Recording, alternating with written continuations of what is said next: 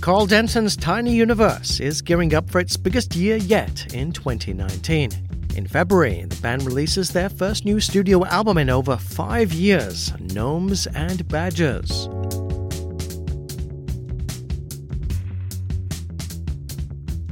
The new recording incorporates elements of vintage rock, old school soul, and classic funk. They'll be playing two shows at Revolution Hall December 30th and New Year's Eve. You can also catch Karl playing sax with the Rolling Stones on the No Filter Tour. That kicks off April 20th. I'm Gregory Day. This is PDXPodcast.com. So I begun our chat by asking Karl if the band is going to be playing tracks from the new record at the Portland show, and that's where we begin.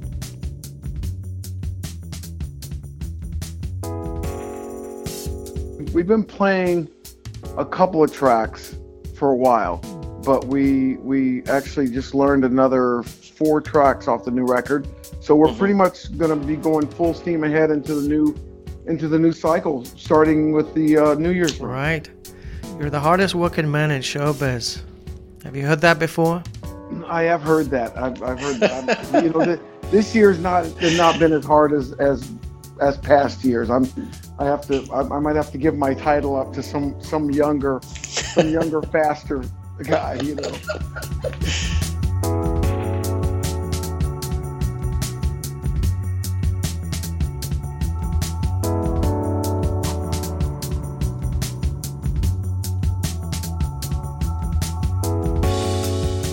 Right. You know, I was checking out videos of your your band. Uh, such a talented group of musicians. DJ Williams uh, did a, a, wonderful cover of. He just reinvented "Smells Like Teen Spirit." This was. Oh uh, yeah, yeah, yeah. He that's that's that's that's one of his standards. Yes. Very cool. Also on slide lap steel guitar, Seth Freeman. He has a wonderful voice. Yes. Yeah, he's he was the uh, he was kind of the um, the final key to to to where the band's going right now. It's it's we're we're having a really good time because um, you know it was like we I I was I was always trying to make this multi-dimensional you know um, kind of all-inclusive style of music, and mm-hmm. so it was hard to get it was I was having trouble getting the rock edge out of out of the music, and and and it felt forced for a long time. And really? once we found once we found Seth, it allowed DJ to stay in his box where he really is comfortable, and Seth covers that other box. So now the band is like this, you know, like the new record. Um, you haven't heard any of it, have you? I haven't. No. Yeah, yeah. It's it's more of like a it's more of like a like an old soul funk record, you know, with with with with a with a great rock edge to it now.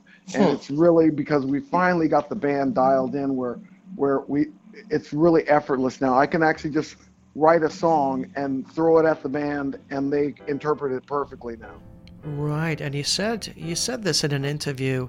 You're taking the music further, and that's due to you giving the band a lot more freedom this time. Yes, it, it's once you realize, you know, you listen to your guys play long enough and realize, you know what, you know Zach. Zach kind of the kind of was the first one, my my drummer who I got back finally from um, the right. original original Grey Boy All Star. That's right.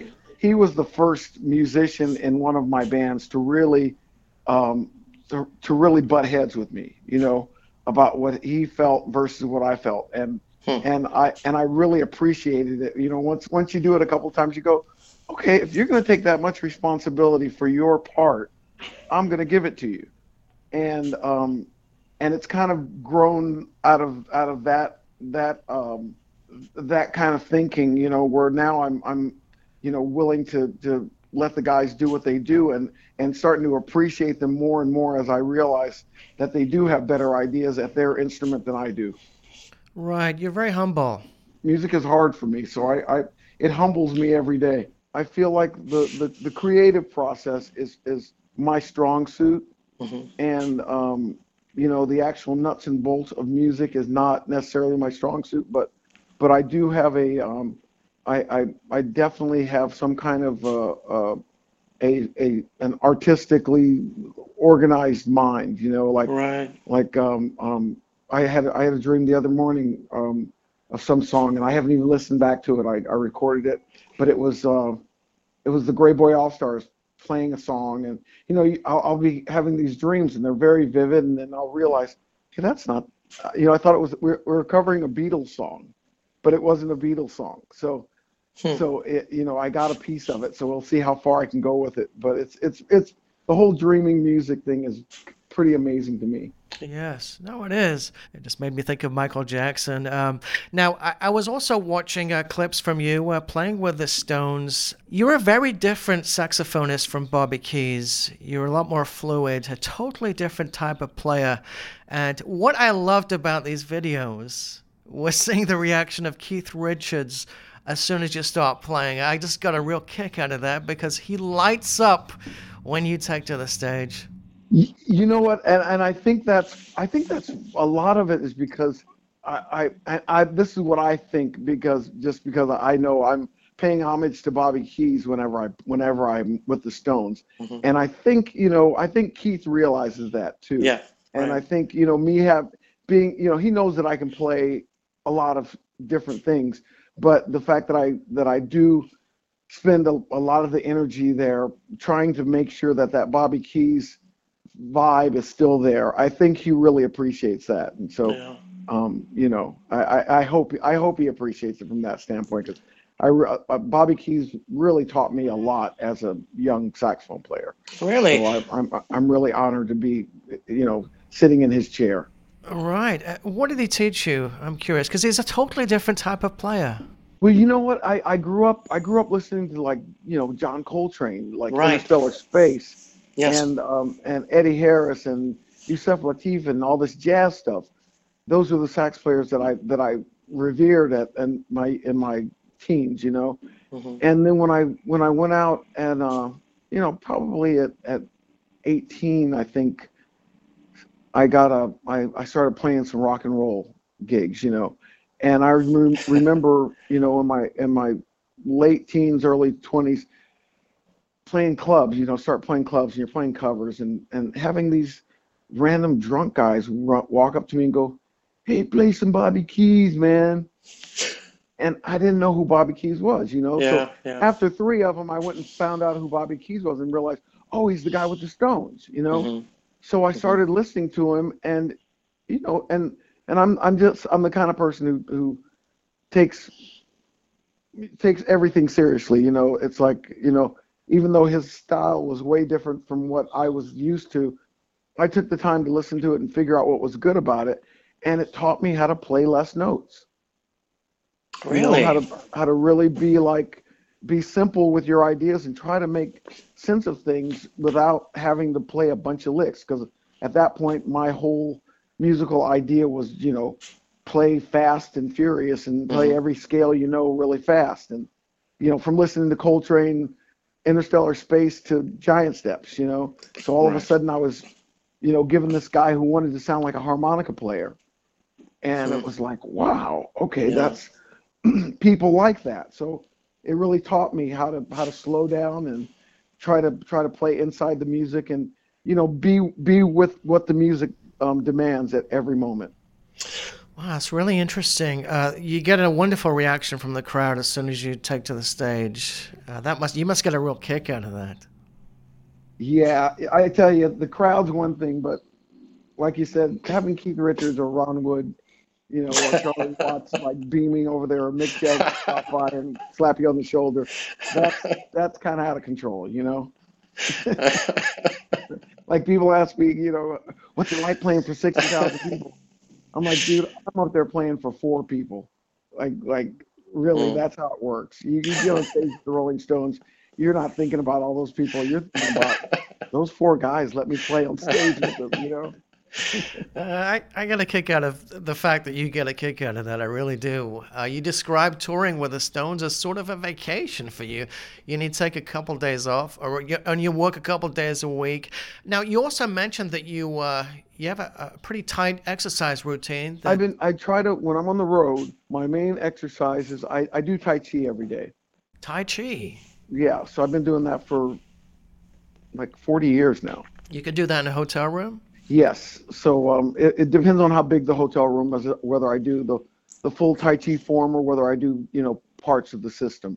Hmm. Um, but I'll do that for my, you know, for my, my core exercise and push-ups and sit-ups. And then, uh, and then I try to walk five miles a day. Really? So I'll get, I'll get out and, and, uh, and put my headphones on and, and go walk the town. Hmm. And, and that's, and you know, when I'm on the road with those guys, the schedule's so easy that you can really get in, you know, you can really get going. And, and then my other exercise now that I've taken up now since last uh, the last European tour is um, is walking the stairs. You know, in a hotel, mm-hmm. I'll just go to go find the stairwell and and walk up and down the stairs for a half an hour. Right. Yeah. So so you know, lots of things.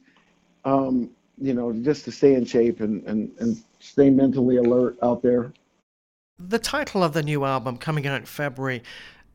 Interesting title for this, Gnomes and Badgers. Why did you name this this album Gnomes and Badgers? Well, um, the the the title came up when we were when I was working with the Grey Boy All Stars on some new songs, and and and the guys, um, Elgin said I made it up, and I said he made it up, but they decided not to use it for for the for that record for a, a title of a song and I just love the title, and it kind of made me think of of something that I've been another thing that I've been working on, which is kind of a finding a place for a dialogue between um, between the two parties.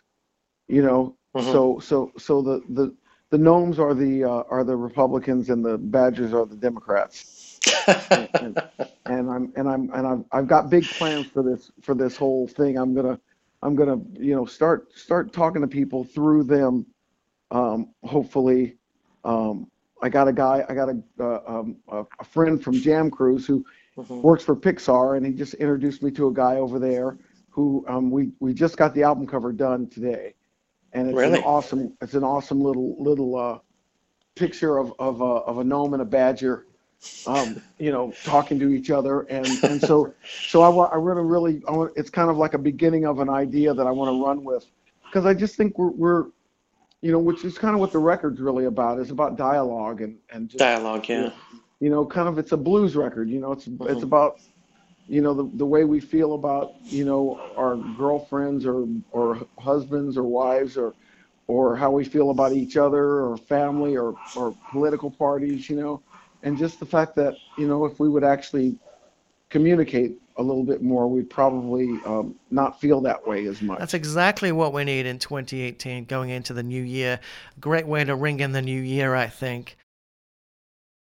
I would like to touch briefly on your last two albums with Tiny Universe. I know my time is limited, but I love talking to you. Hang Me Out to Dry. That was you on the vocals. That that was uh, really an incredible vocal performance. Great album just incredible energy on this album. As high energy as anything I think you've ever produced. Yeah, New Ammo is, is large. The new record, I kind of tried to pull it just a little bit down a notch as far as energy, but um, but there's a lot more vocals on it too. Right.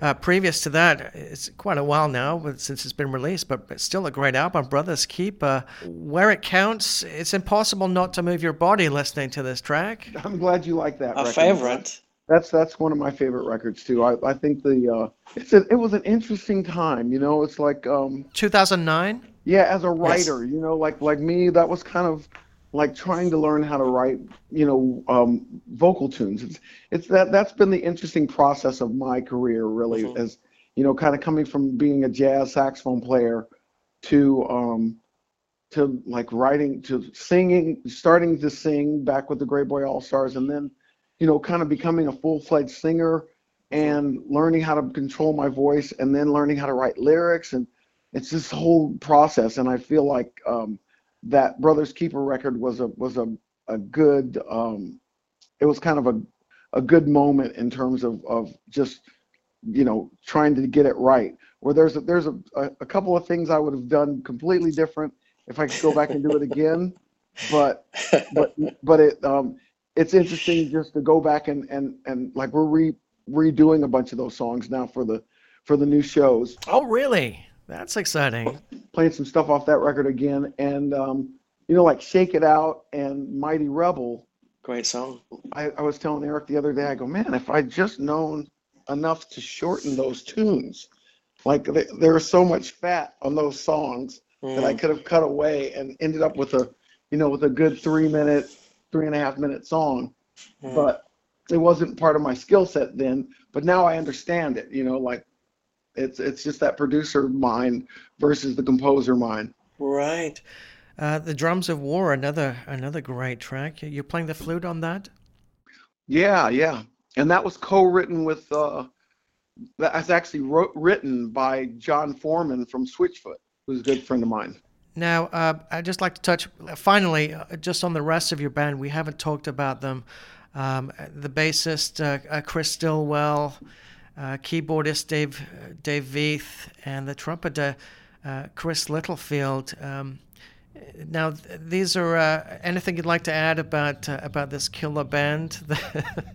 well, you know, I mean, with with Chris Littlefield, I mean, with Chris Stillwell, yes, me and Zach you actually have three fifths of the original Grey Boy All Stars. Right. Yes. So I'm I'm very happy with that. and uh, and Chris Chris Stillwell is one of the like I I ne- I never do a project without him anymore because he's he's kind of um, um he's a little bit of one of those he's one of those people who's very unassuming, but the things he brings to a record is always um, it's always the stuff that you hear later and go, oh, that's a sick little line. Oh, that's cool right there, you know. So um, so I never him and Zach I I, I will probably if unless they leave me I'll never leave them. They're they're they're my favorites. And then um, David Veith, same thing. He's been with me forever now. He's been with me. Um, he's the only original member of of Tiny Universe really left. And then um, um, Chris Littlefield is just you know he's he's a he's a great foil for what I do. You know, it's it's um he he he works perfectly up front with me. The live show, he's he does you know the majority of the background singing, and mm-hmm. and uh, I I every once in a while I try to push him into singing some leads, but he hasn't he hasn't taken the bite yet. But uh, I'll get I'll get him there eventually. so you're pushing the band, and they're pushing you back. That's great. That's steel sharpening steel. I love it. Man, it's it, it and it's it's family. You know, you you you you you you love and hate your brothers and sisters. So we go round and round all the time, but it's but it's awesome. All right. Uh, well, looking forward to hearing these gnomes and badgers songs. I'm really curious about this new album.